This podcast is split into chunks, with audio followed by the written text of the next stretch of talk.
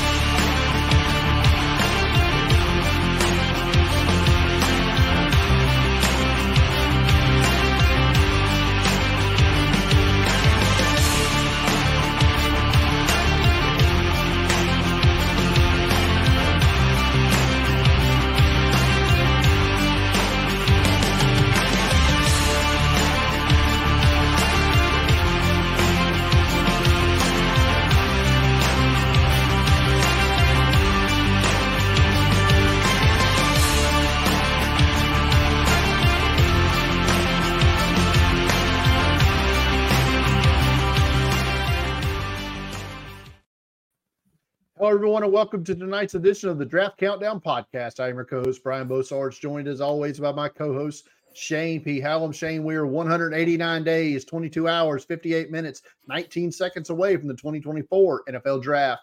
I feel like the draft talk's heating up out there, right? Some of these, some of these NFL teams are starting to feel like, ah, okay, we're well out of it. Let's look at the draft. So I, I think draft season is starting to uh, to come to fruition. So if you're new listening to the podcast, welcome. We'll get you all caught up. Based off some of the Twitter comments I saw on your uh, top five at each position post, I'd say some of these fan bases a little salty out there too, Shane.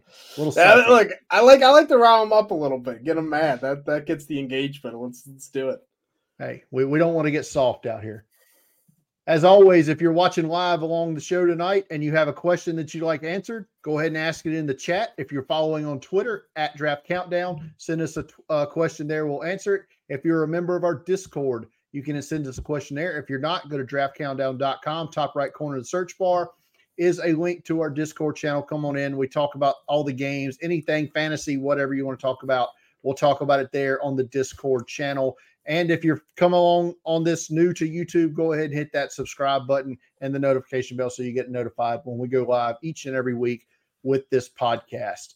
Shane, as we've started the last couple of weeks, uh, we're going to start right into the uh, to the top ten of the NFL draft. The order shuffled a little bit, not a whole lot. Uh, the Panthers lost again; they're zero and six, but that pick goes to the Chicago Bears as they now hold the number one pick and the number two pick as they are themselves are one in five. Uh, what's what's up with the Panthers? I, they showed some promise. They actually got up 14 nothing against the Dolphins. It's the, it was the Dolphins. They weren't going to win that game, but uh, I think they're starting to develop. Frank Reich now is giving up play calling duties. I think that will help. Uh, so I, I feel like the Panthers aren't going to be winless here. You know, a lot of injuries. Bryce Young is starting to get it together. I think they'll get better, but uh, just they're showing the talent right now. Uh, Denver stays bad. They're one in five. Arizona also one in five. But Kyler Murray, uh, coming off the, uh, he has opened his practice window.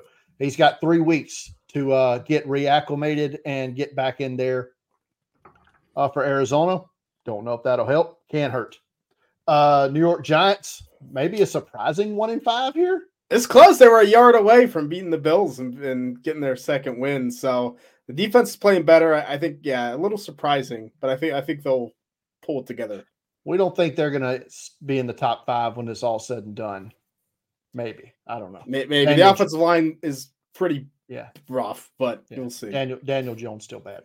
Uh, speaking of bad quarterbacks, uh, Mac Jones is not a good quarterback, and the Patriots are one in five. Uh, is this the swan song for Belichick? I, I, I still don't believe they're gonna fire him, but uh, I- I don't know. I don't know. Robert Kraft could do a lot of different things, but uh, this might be it. If he, they keep losing, it's gonna be hard to justify. uh, somebody just bring this man in as a consultant or something. Let, let him go off in the sunset and and and but I believe it's over there in, in, in New England. Minnesota wins this week. Uh, they get to two and four. Tennessee, we we we kind of predicted that they were going to hit the skids here, and that has come to fruition. Uh, Ryan Tannehill hurt last week. Malik Willis uh, comes in at quarterback. Uh, yeah, that that that that ain't that not ain't Will it. Levis. Not Will Levis. Yeah, Malik Willis. Uh, that that ain't it. Or we're going to see Will Levis at I some would point. hope. soon. I hope so. If if they keep losing, you got to try. Uh, Green Bay s- in the top 10 here at two and three. And uh, the LA Chargers, after their loss on Monday night, fall to two and three uh, as well. New Orleans just on the outside uh, at three and three, as well as Atlanta.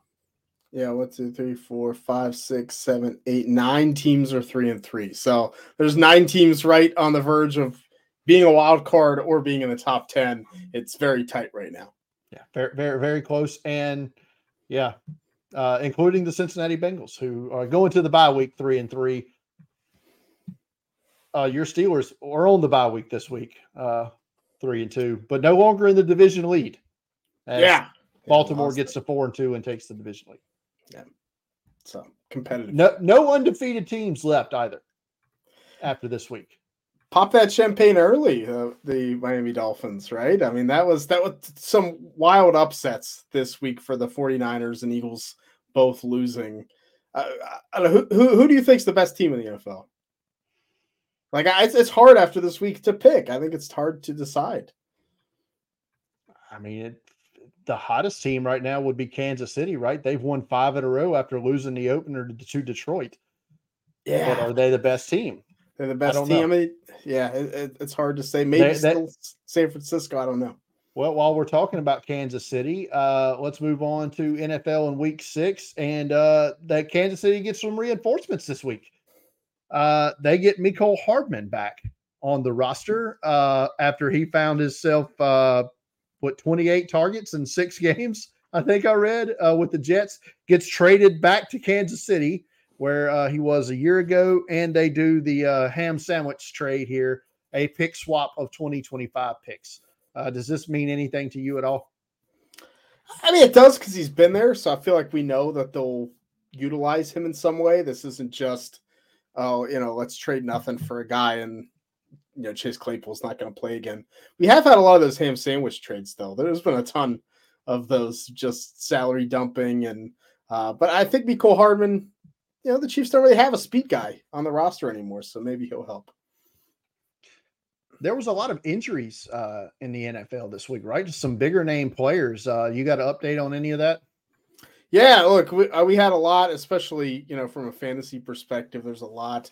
Um, Christian McCaffrey with the oblique injury went down, didn't return. Seems like he might be okay.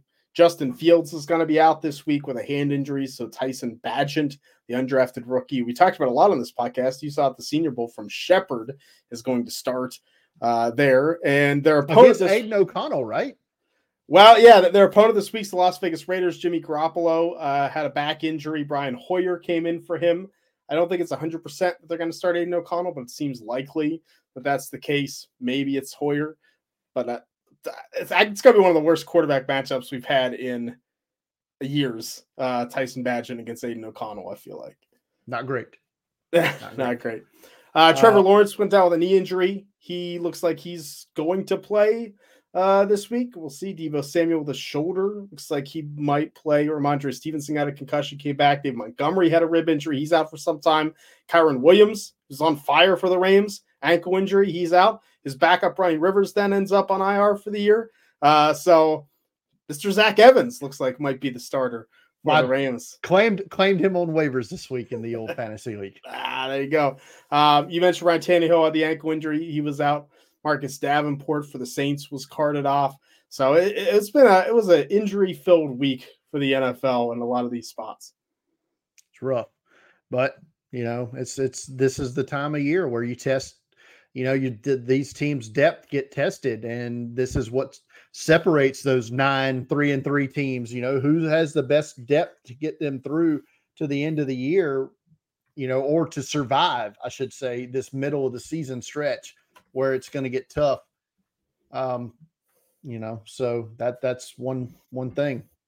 Uh,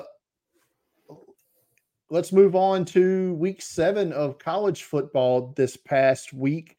Um, before we do that, I want to throw this stat at you. Uh, Uh, uh, it got brought to my attention today.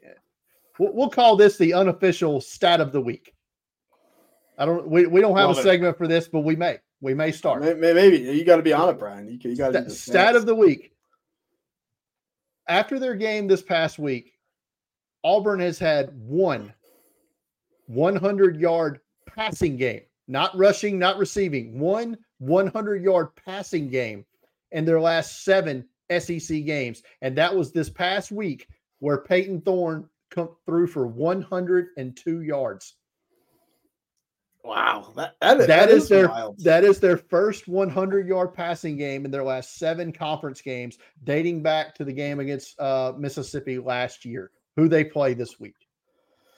Wow, yeah, that's uh, yikes. That's that does big, not bode well. That's a yeah. big yuck. That's what that is. well. Wow. No, yeah, I'm, look, I'm, looking at some of these. It is wild. Yeah. Robbie Ashford last year, 77, 60, 75. Payton Crazy. Thorne had a game for 44 yards against somebody earlier this season. It's Man. it's brutal. Brutal. Uh speaking of brutal, there was some some shakeup, some tight end injuries this week. Uh one was to the top tight end prospect, Brock Bowers. Uh, what was the name of the surgery he had? Uh, tightrope, tightrope surgery, tightrope surgery uh, which is an ankle ankle surgery. Um, do we think that this is going to keep him out for the rest of the season? It, it, it shouldn't, but it might be one of those things where it's late enough for him. Is it worth coming back? And uh, it is an injury that can you can re-injure it. There's more of a risk if you come back too early. So I don't know if if he'll want to shut it down or not. Um, but it shouldn't affect his draft, you know, working out or anything like that at the very least normally I would say this wouldn't affect someone like Georgia because they have so much depth everywhere, but they don't beat us. Talking about how bad Auburn was, Auburn with their 62 yards passing from Payton Thorne a few weeks ago probably beats Georgia if not for Brock Bowers' heroics in the second half there in the fourth quarter, right? So they needed every bit of Brock Bowers in that fourth quarter to get that win. Uh, they do have Oscar Delp, who I believe is a, another five star tight end, right? So, I mean, they've got him, another true freshman. I think I can't remember his names, but made some impact early. Pearce Spurlin, yeah, yeah, he's he's another you know high. They say they have a lot of high recruits. I like Oscar right. Delp a lot, but it's not Brock Bowers. You know, it's different. Right. Uh, another guy who was seemingly poised to be the next Iowa tight end that takes the NFL by storm. Uh, transfer from Michigan, Erick All uh, was moving up tight end boards, tears his ACL last week. That's the second Iowa uh, tight end out for the season, Luke Lachey as well, who was another NFL prospect out. So it's going to be interesting to see if, especially for Erick All, he might still declare. Um, you know, he has been around, he was around Michigan for a while. We'll see if those guys still come out for the draft. It's it's tough. It's tough. You hate you hate to see that. Um, I know All was uh, I would say poised to be at least be at the Senior Bowl, right? Because yeah, yeah, just from so. from the from the talk that had come up. All right, so let's move on to the best players we saw in Week 17 of college football, and my best offensive player.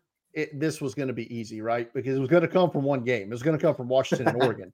It had to, and uh, I could have gone with Michael Penix. That would have been a, a way to go. But I, I thought that Rome Odunze, the wide receiver, uh, put on the best performance that I've saw. Just uh, the fourth year, he's an elite level prospect to me. I think he's a. You had him in your top twenty today or top twenty five of your rankings, uh, your new board that came out. Uh, he's great catching 50-50 ball. He's he's he can take a short pass, can go to distance with it. His ball tracking is some of the best in this draft class, uh, in my opinion. Uh, was targeted 11 times against Oregon, caught eight of them for 128 yards and two touchdowns. I just I thought Odunze uh, was the best um, prospect I saw this week on the offensive side of the ball. He's good and he has some size. He's you know he's not one of these kind of thin rail. No offense, uh, Brian John Ross receivers coming out of Washington. Um, you know, he actually has some size to him, can play outside, can play in the slot. Yeah, I really like Odunze. Had a great game against uh, Oregon, who uh, really struggled against those receivers. Amazingly, uh, Washington has a fourth NFL prospect at wide receiver emerged this week, coming off the injured list. Giles Jackson come back. He is a smaller guy at 5'9, 175, but he had a good game as well. Six catches, 58 yards, and a touchdown. Just four wide receivers, you know, on that team that could all be playing on Sunday. Wild. Yeah, yeah, it, it's I, they're on pace to be the greatest offense in college football history, ahead of the, the Joe Burrow, LSU. Chase, Wow. LSU. Yeah, Wow. Did not know that. yeah. That's, that's impressive. That is impressive. Uh, who was the best offensive player you saw this week? Yeah, you know, honestly, there wasn't many that of like new players that I was like, oh yeah, you know, this guy want to want to highlight. So I'm going to go with someone you brought up a couple weeks ago that we talked about last week. Uh, wasn't in my top five running back, still isn't.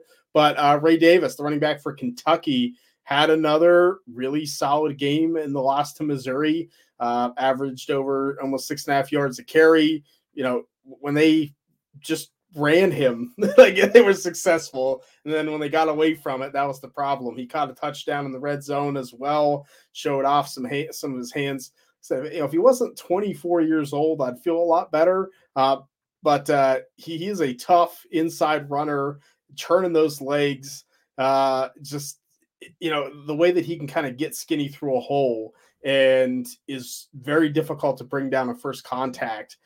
It feels like there's an NFL role out there for Ray Davis. So uh, I was uh, pretty happy with his performance against Mizzou. All right. You watched Florida and South Carolina. You watched Missouri and Kentucky last week. How bad's it going to be? uh, it, it, might, it might, it might, it might be bad. It might be bad. So we'll, we'll see. We'll see. I, I've made peace All right, with that's how okay. bad it's, it's going to be. It's Uh, okay. All right, let's move on to the defensive side of the ball, where I actually have a defensive player uh, this week, and it was one that was not on our watch list.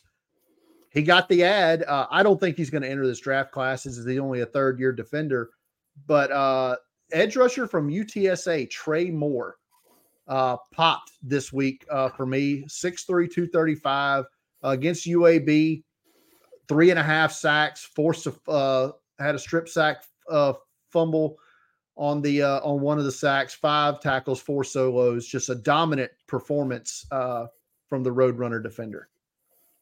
That's, that's a good name. I haven't focused on him, so I'll have to write that down and go back Yeah. watch some. Like I said, I, I think he's probably more of a 25 prospect than he is a 24 prospect, just based off being a UTSA and a undersized edge rusher. But uh, I think he's more in line for next year. But I, was, he's really stood out. It's just a name I wanted to just to get on our list, if nothing else.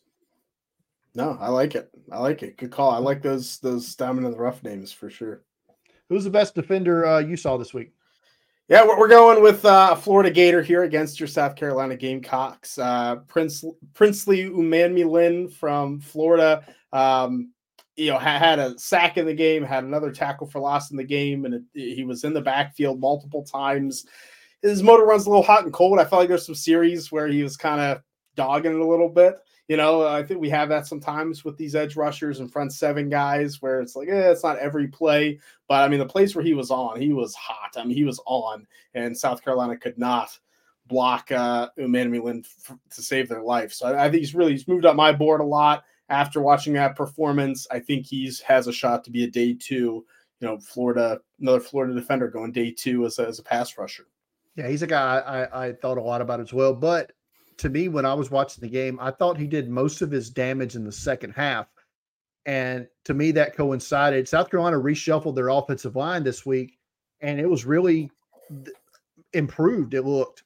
And then the guy they moved from center to right tackle, Vershawn Lee, gets hurt, and he's out for the season now.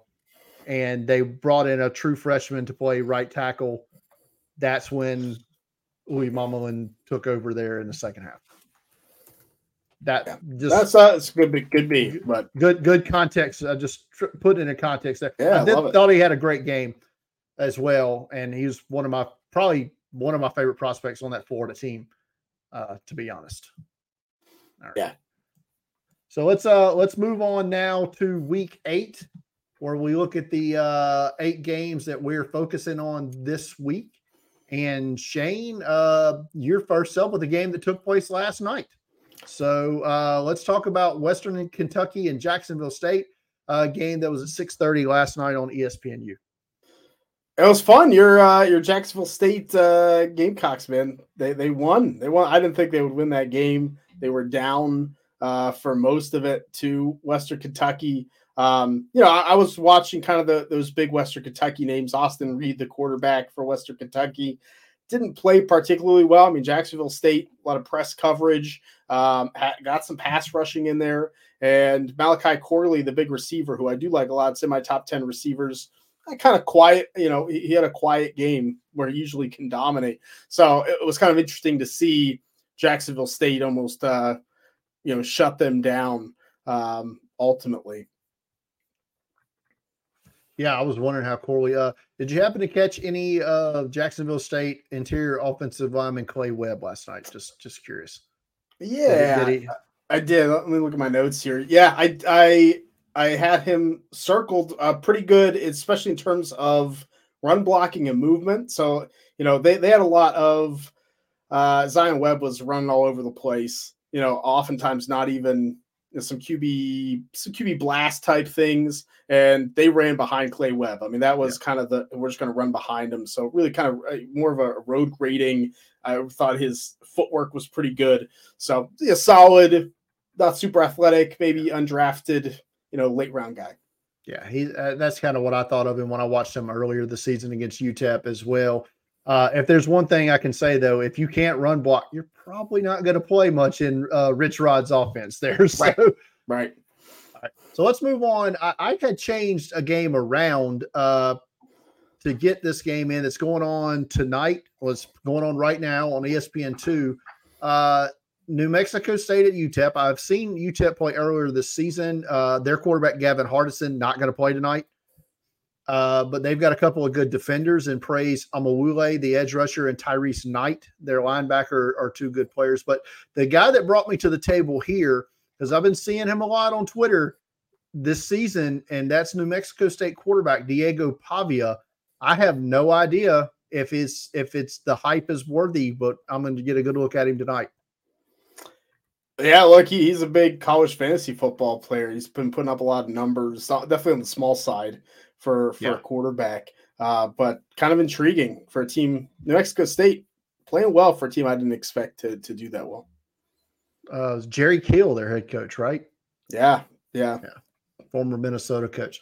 All right, let's move on to Saturday now at 11 a.m. on the ACC network. Shane, you'll be watching Boston College at Georgia Tech. Uh, a couple of underachieving teams here.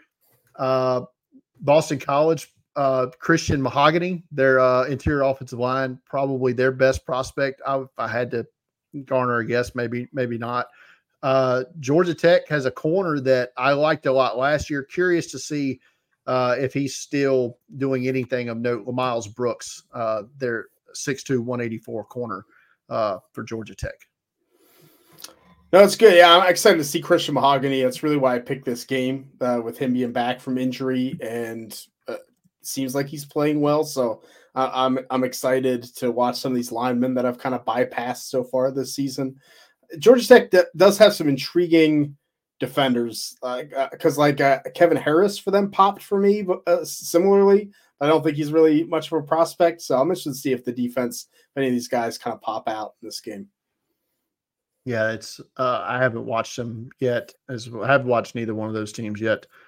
Uh, the game I stole from you, Shane, 11 a.m. on Fox, uh, Penn State at Ohio State.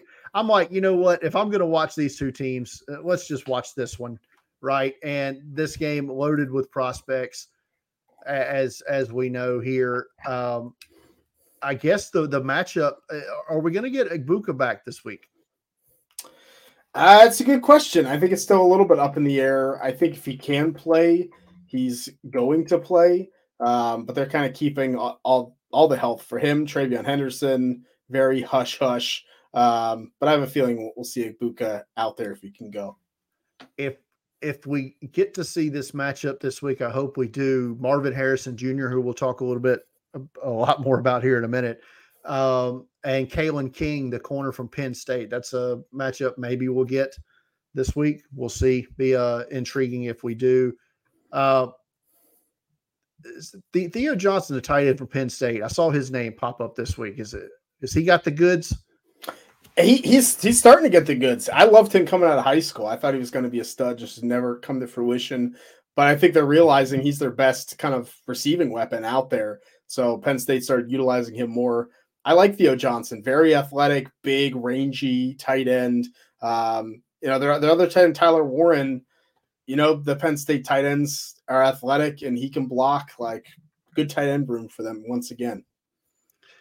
I guess another matchups I hope we get to see is uh, either Sawyer or JT Tuimoloau against Olu Fashanu, right? I mean, that's something. Yeah, it should be Sawyer's side, so he should at least get yeah. some reps there against those two. Um, yeah, I mean, Fashanu is just man. Well, I'm still a stud on the, the left tackle side. I can't believe it. Yeah, the other uh, edge rusher in this game that I want to see is Chop Robinson from Penn State. I know you said today you're a little down on him this season. So we'll see how he does uh, does in this one. Yeah, it's it's going to be good. It's going to be a, you know really good matchup. So I'm excited. I'm excited. I'm going to watch it anyway. Of course, I'm excited you for you to watch it. Tommy Eichenberg too for Ohio State. I want to see how right. he does against these running backs for Penn State. Yeah, it's it's uh, I could watch this game three times and probably not. probably, probably uh, will have to. Pro- yeah, yeah, and not and not see all these uh, matchups we need to see. Another game uh, at 11 a.m. I'll be watching on ABC is UCF at Oklahoma. I haven't watched the Sooners yet this year. Uh, we talked about him last week, and you highlighted him earlier. Now I've got to uh, focus fire here on because uh, when you put your top five linebackers out on Twitter I was like, I haven't watched three of these guys, so I'm a I've got to get on the ball here. And Danny Stutsman from uh, Oklahoma was one of those guys, third year player, listed at 6'2", 215. I imagine his weight's probably up a little bit from that. Uh, but so he's got a, a guy I'm definitely going to focus on. UCF, uh, they're a good team, but not a great team. Not a whole lot of talent there. So mostly this will be focusing on the Oklahoma guys. Anxious to see uh, Stanford transferred offensive tackle Walter Rouse. Uh, Brent Venables did a hell of a job at Oklahoma uh, this year, turning that team around. They were what six and seven last year, and and now the top five team in the country.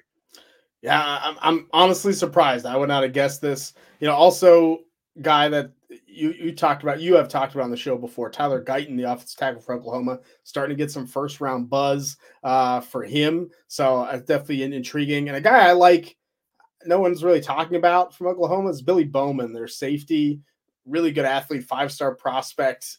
He's not getting any love. I feel like he should get more love. You know who's going to get drafted in the seventh round and make the NFL team next year? Drake Stoops. It's going to happen. I can see it. I can see it.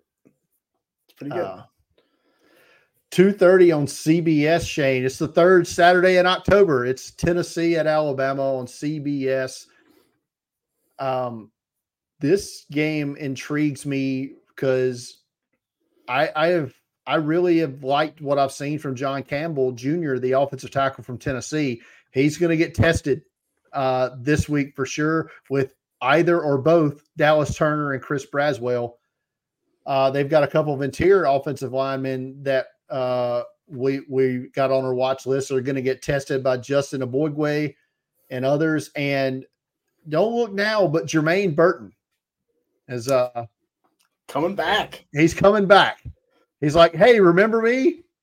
Yeah, wide receiver for Alabama transferred from Georgia. I thought he was dead in the water, uh, but Alabama's hurting for those those weapons. So we'll see. Yeah, I'm excited to see that the edge rushers because I feel like uh, my notes just haven't matched up to their talent and, and even to the stats. So I'm like, ah, I feel like I'm missing something here with Dallas Turner and Chris Braswell. I want to see them. JC Latham, the offensive tackle for Alabama's, you know, fringe first rounder, round hype, um, big athlete. And, uh, you know, let's see Kool-Aid McKinstry, top corner, potential top five pick in this draft. You know, Tennessee's system is hard to cover. So I want to see if you can do it. This could be the final nail in the draft obituary or draft coffin of Joe Milton, right? Yeah, I, th- I think he's, you know, I, I feel like he is what he is. Maybe he ends up in the sixth or seventh round just to take the height, weight, speed, arm type player. But uh, uh, Joe Milton really needs to show out if he wants to be back in the conversation. Hundred percent. Also, uh, chance to see uh, Senior Bowl kicker uh, Will Reichard for Alabama.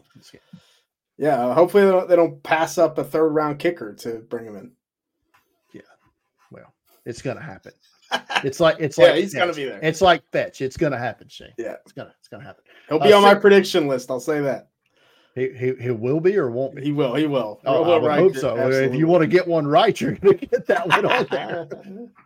Michigan at Michigan State, 6:30 p.m. on NBC. Shane, you'll have this one, and like we said, uh, Michigan is undefeated, but they have played the. I mean, it's the best team they played. UNLV. Maybe maybe maybe Bowling Green, uh, where JJ McCarthy threw three picks. That could be it. could be.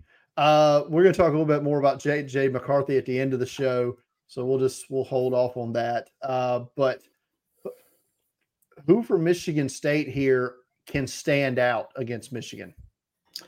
I, I, we've talked about Jacoby Windmon, the linebacker for them, a couple times. I think he has that kind of potential to be a special teams ace in the NFL. Maybe play a little bit. Um, so I like I like him and Cal Haladay, their other linebacker as well. Uh, Khris Bogle, the edge rusher. You know, if he can get any kind of pressure uh, through that Michigan offensive line, then he's getting a check mark in my book because it's the best offensive line in the country. Uh, but Michigan State definitely down after you know what they're going through this season. It's been tough. Uh, what are your thoughts on Michigan wide receiver Roman Wilson? I, I think he's a top 50 type pick. You know, I, I might be a little lower in my rankings than where he'll go, but I think he's just an ultimate kind of Swiss Army knife weapon. Get the ball in his hands in space, and Roman Wilson will, you know, make you miss, do big things. I I think he's in that conversation, and a lot of people aren't ready for it. You know, we're going to talk about our top five receivers tonight. I don't think he's going to be in either of our list. Um, he's probably going to go above one of the receivers on our list. There you go. Uh, finally, 7 p.m. on the ACC network. Uh, Clemson at Miami. Um, this game here is interesting for me because I I don't know what to think about Miami. I mean, they should be on. They, I mean, they lost to North Carolina last week, right? Yeah. and then shouldn't have lost to Georgia Tech the week before that, but that's neither here nor there. Uh, I thought I was I, I got rolled back in. He brought me back in. Tyler Van Dyke did, and it's just Out the door. it's out the door. All the goodwill has been flushed away. There's a lot of players on their team that are just seemingly underachieving. Uh, Leonard Taylor, their big time defensive line prospect, not having the best season. A couple other guys. One guy who is having a great season uh, is their safety, Kamren Kinchens. So I'll be interested to watch him. Clemson's got some guys in the secondary that I'm going to focus fire on uh, in this one. And Barrett Carter is another one of those linebackers that you had. Uh, right, he was your top linebacker. It- He, he's he's been an absolute monster this year. I mean, he is doing everything when you watch that defense. So, what does he do different than their other linebacker, Jeremiah Trotter Jr., who was seemingly the top linebacker prospect coming into the season? You know, Jeremiah Trotter reminds me a bit um, of Trenton Simpson last year, right? Where uh, kind of undisciplined. He has the athletic ability. You see the upside, but it's not putting it together. And Barrett Carter is the, you know, almost locked in leader, knows exactly where the offense is going when they're going. He's there. He's making the rap tackle. It's just just more reliable, uh, you know, but maybe not the upside of Jeremiah Trotter Jr. Uh, they have a safety, Andrew Makaba, who's a Mukuba, who's a good player. Uh, Sheridan Jones, their corner, another guy I've, I've, I like as well. So anxious to see how they play against Miami. All right, so that's going to do it for our Week Eight preview. Eight games there. Uh, is there any other game happening this weekend we're not watching that you know that you'll probably watch anyway? Um, That's a, that's a good question. I haven't gone through. I haven't gone through the schedule to kind of pick out, oh, right. you know, outside of the other ones, which ones I'm, going to watch. But it's not it's not an awful day of college football. But I'm going to be, you know, I'm to be locked in Ohio State, uh, yeah, Penn State. Um, I'll watch. I'll watch South Carolina, Missouri, obviously, but it's uh, yeah, you know, Utah, USC. I see if USC can bounce back after disappointing me against Notre Dame. Um, and Utah's defense has been tough. That's probably a big one. That's that, to me. That's big for Caleb Williams. He's had back to back weeks where he's he's been on the struggle bus a little bit, and uh, he he needs to get right. And I don't know if Utah's defense is the uh, defense to get right yeah, against. It's tough. Yeah, it's a tough one to, to do. So we'll see if he can. Yeah, that that that team's in for a bad way. Uh, they've got back to back games coming up in November against Oregon and Washington. That's uh you better you better score a lot more points against those that, teams. Their their defense is uh, not not going to be equipped for that. I don't believe. All right, let's move on to our lock of the week, Shane. Uh, at what point do our listeners start fading your picks? Uh, start doing it now, because then I'll start hitting. So please, you can start fading my picks. Yeah, I, I I'm going to go back. What's that? We, we've got three in a row now on the three in a row. Side. I, I, I mean, I think I'm just getting baited by the by Vegas on some of these where it's like, oh, I gotta pick that. It seems easy and it just doesn't hit. So I'm going back, going back to my roots uh, with this one. All right. What, what are we going? What are we looking at, Shane? I'm taking Michigan State plus 24 and a half. I get at home against Michigan. I think I'm going with some big dogs. That that's that's been the tried and true method here. This feels like Michigan State's national championship, right? Like if, if you're going to play up in one game this season, it's going to be against your rival who you know they're more rival to you than you are to them. And you know you're going to try to salvage this season and show hey we're worth something. I think you keep it within three touchdowns when you're playing up to that.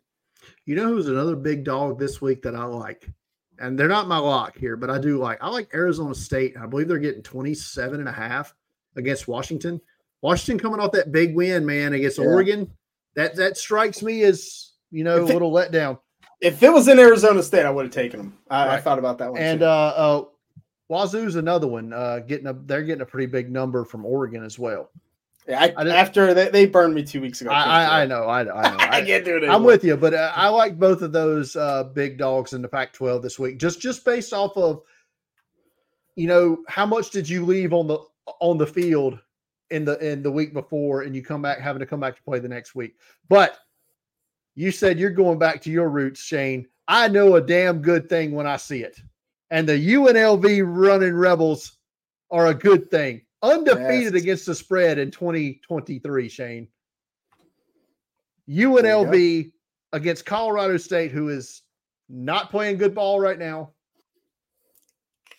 But UNLV at home giving up a little over a touchdown, seven and a half points. I like them anyway. They've scored 40 plus points five weeks in a row, Shane. UNLV, yeah. big number, minus seven and a half against Colorado State. Like if they score 40, I think I think you're in good shape, right? If they can hit that 40 mark again, I think yeah. you're good. I, I like it. I, I, I do too. UNLV. All right. All right. I'm, I'm betting on them right now. All right. So let's move on to what makes Shane happy.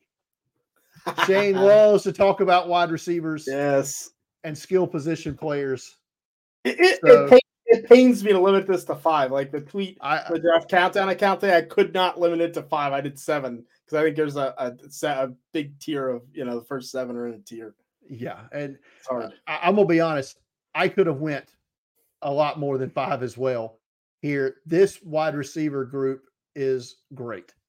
And I, I, I we could see, you know, 14 to 15 go in the first three rounds, I believe, easily.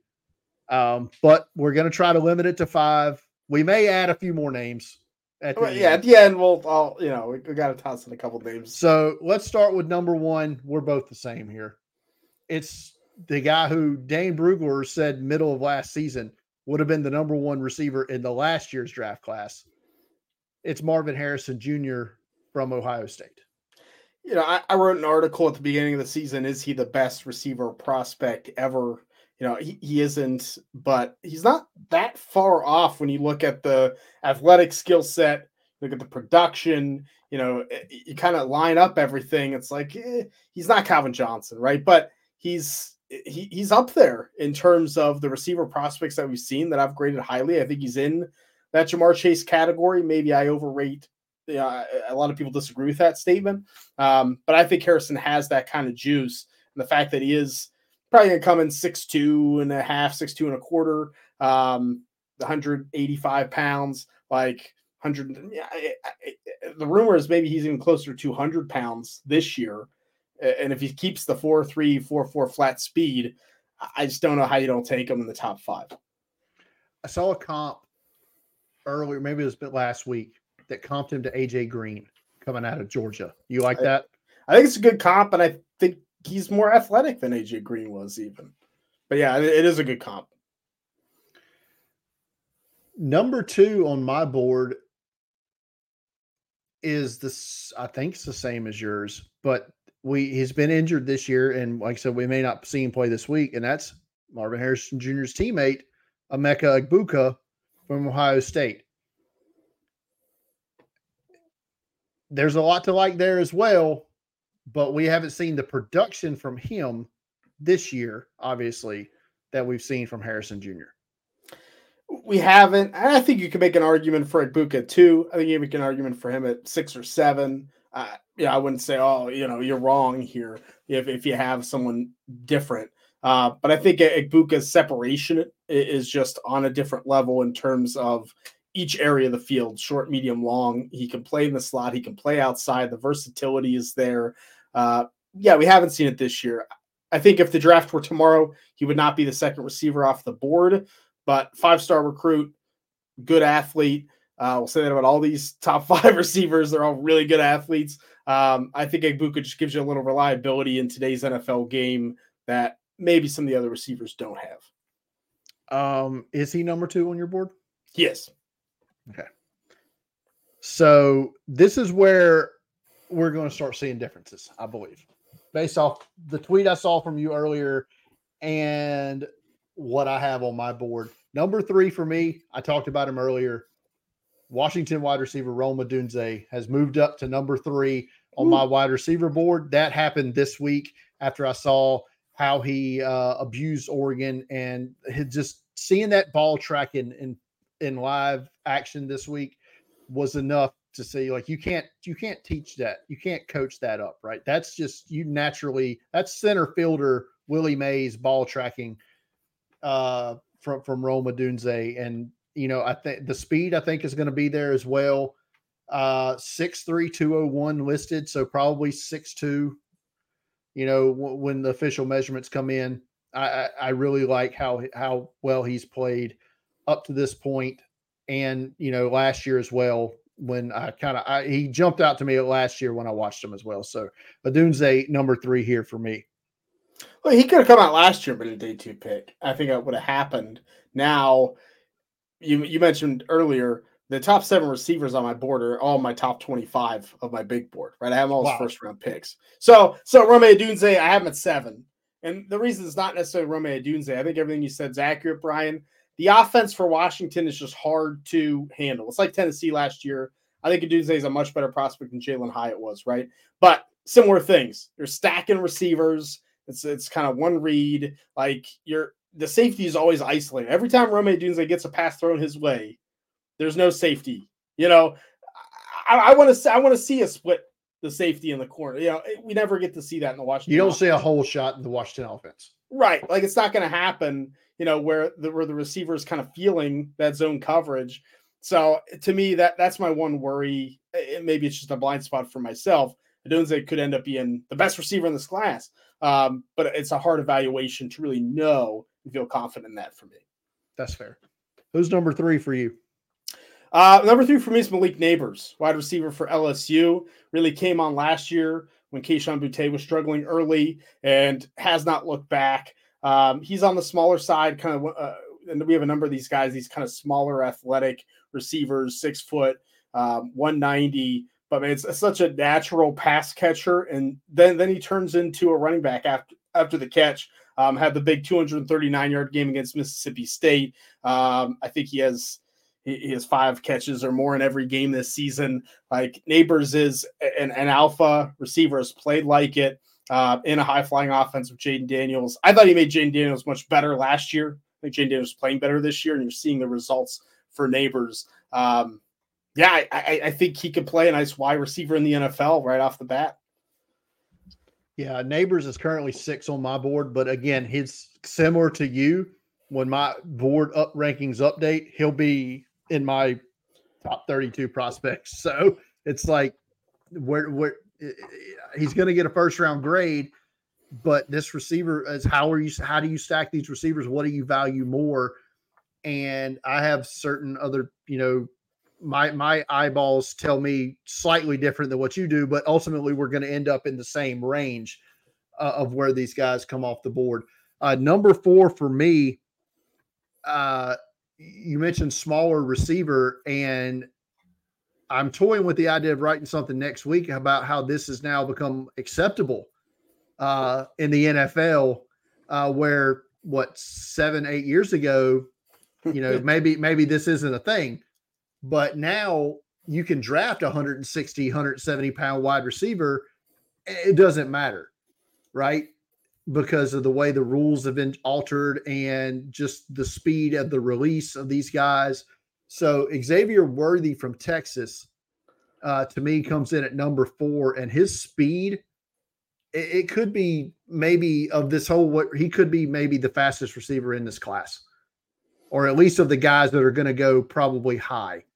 You know, you might see a FCS receiver at his pro day run four two something or whatever. But I think Worthy's going to be the fastest wide receiver at the combine probably uh, when it's all said and done. And his he can stop, start, he can just get down the field. He can catch those passes on the sideline and then turn it upfield and just outrun every angle.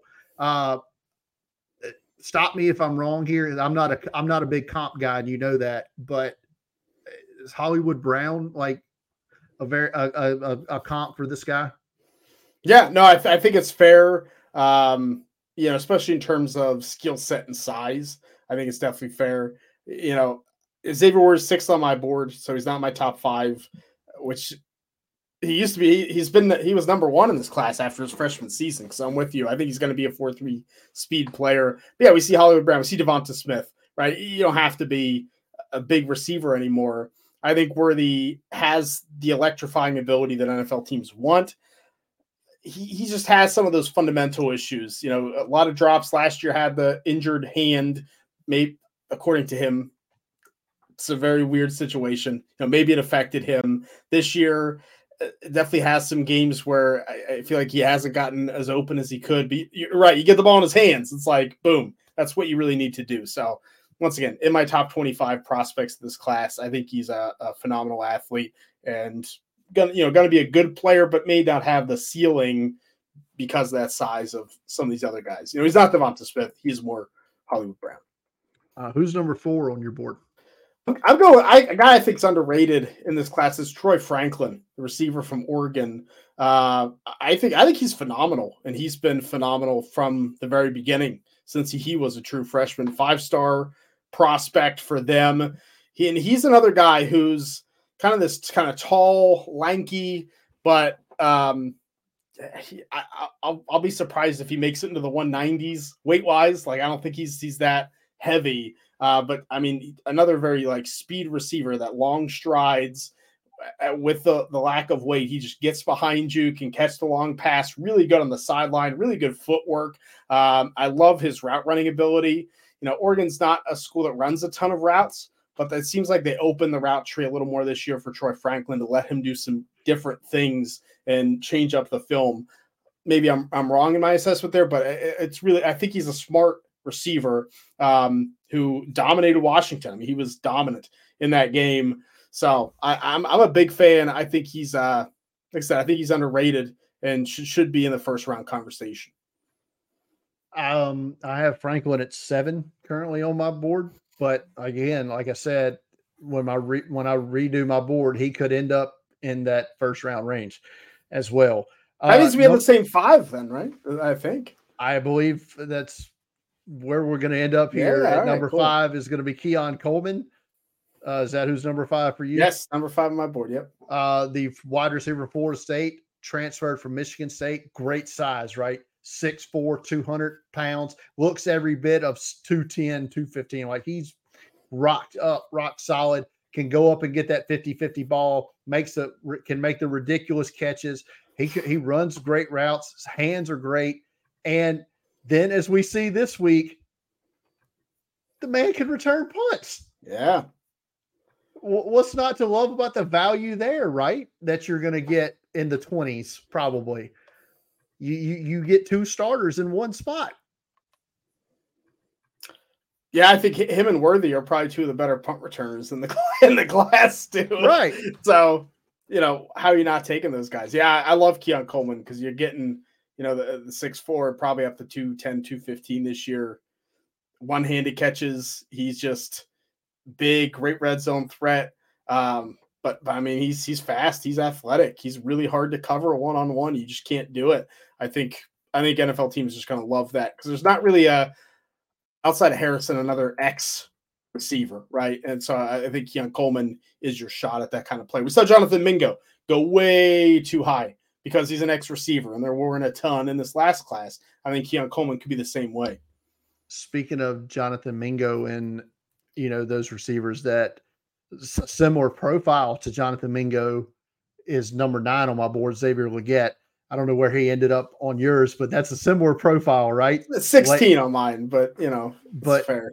But but a late breakout, like you know, um, at least he's breaking it. Jonathan Mingo didn't even break out. He didn't even have any production. That's true. Xavier that's true. At least Legette's at least producing at producing a, a, at a very high level uh, this year. Round out your top ten quickly. Uh, eight, nine, ten.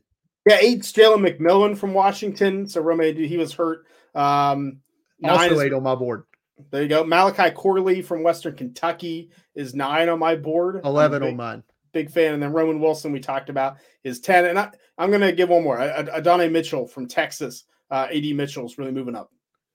I, I, have not watched Texas yet. So we talked about that last week. I don't have him yet. But 10 on my board uh, is Jacob Cowing from uh, Arizona. Yeah, also having a great year. So uh, Ja'Lynn Polk. Ja'Lynn Polk. Where's your boy Juice Wells? I know he, hasn't played much this year for South uh, Carolina. Still holding at 14 on my board. That's but he's but continued. I, I keep bumping him down, like because I see these other receivers, and I move like I, I, I moved Johnny Wilson ahead of him this week.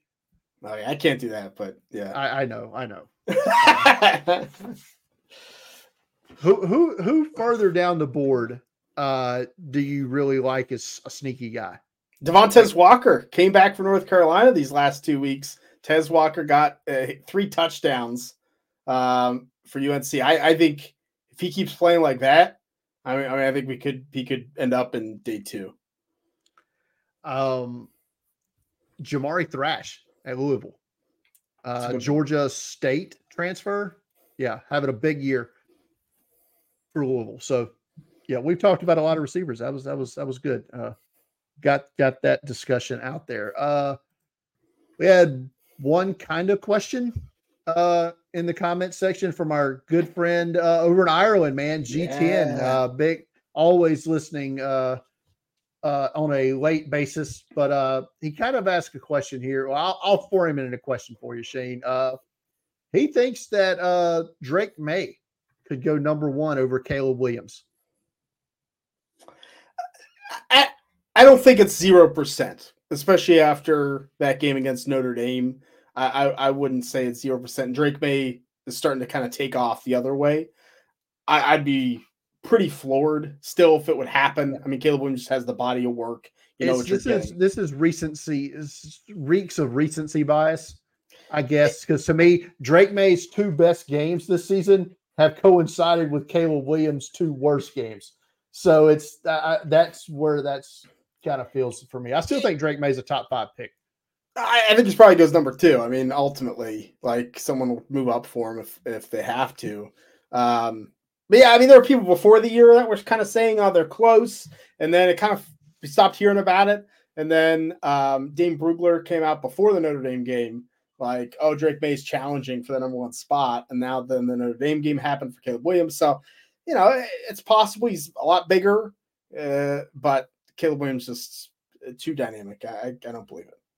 His other part of this, buy, uh, so I'm going to say buy or sell uh, JJ McCarthy top five pick. I mean, I'll sell it, but uh, I think it could happen. Like I don't like JJ McCarthy yet as a prospect. If he go comes in and you know, plays well against Penn State and Ohio State, and um, it's not cover zero uh, against Ohio State this year, then you know I might buy in. I think NFL teams can buy into the athleticism to what JJ McCarthy's doing. You did throw into double coverage twice for interceptions against Bowling Green. I don't know if I'll ever get over that as uh, watching that. Um, but like JJ McCarthy is QB three. I could see it. I could see it. I think it'd be a mistake. I think I think I would be lower on him, like I have been. You know, Daniel Jones, Zach Wilson, Anthony Richardson, Josh Allen, both sides of the spectrum are good and bad. That I was lower on that I didn't think would be first should be first round picks. McCarthy would fall into that category. Uh, there you go. Uh, final thoughts from you, Shane. Uh, I'll ask this one last thing uh, from you. Oh, when you were stacking your board uh, this week. What was the biggest surprise to you on how well you that you moved a player up that you uh, after you started stacking? Like, hey, I didn't think that was going to happen, but here we are. Well, that's that's a good question. Um, I, you know, I think a lot of it was the offensive tackles. I didn't think would be as high on my board as they are. Like they're an athletic group, but offensive tackles usually one where you know I need some more information. It's not my best. Uh, you know, my my best position, I think, to scout. But yeah, I, I, I had you know Kingsley Suamataia, who I definitely like more than anyone else at number ten. But then Amarius Mims from Georgia at nineteen, and uh, Graham Barton for Duke was that one took one. me off guard a little bit. I had I had him at twenty six, and I was like, you know, it, it lines up. He's playing that way when the rest of Duke is not. So I think that's where I was surprised. Those O tackles were a little higher than I thought. Yeah, final thought for me. Uh, next week we're going to talk about tight ends, uh, and I, I love the tight end position. Uh, but spoiler alert for everybody out there: uh, this ain't the 2023 uh, NFL draft class at tight end. It's just not. Let's just let's temper temper the expectations down a little bit for that next week. All right, so that's going to do it for tonight's edition of the Draft Countdown podcast. Uh, as a reminder, if you're new to the channel, and you come across this, hit that subscribe button, uh, hit the notification bell, like the videos, share them out. If you listen to this on an audio platform, be it Spotify or Apple Podcasts, uh, give us a five star review, leave a nice comment there, and uh, share out that as well. You can follow me on Twitter at Deep Fried Draft. Follow Shane on Twitter at Shane P. Hallam. Follow Draft Countdown on Twitter at Draft Countdown. And for all of your NFL draft needs daily, go to draftcountdown.com. For Shane, I'm Brian. Good night, everybody.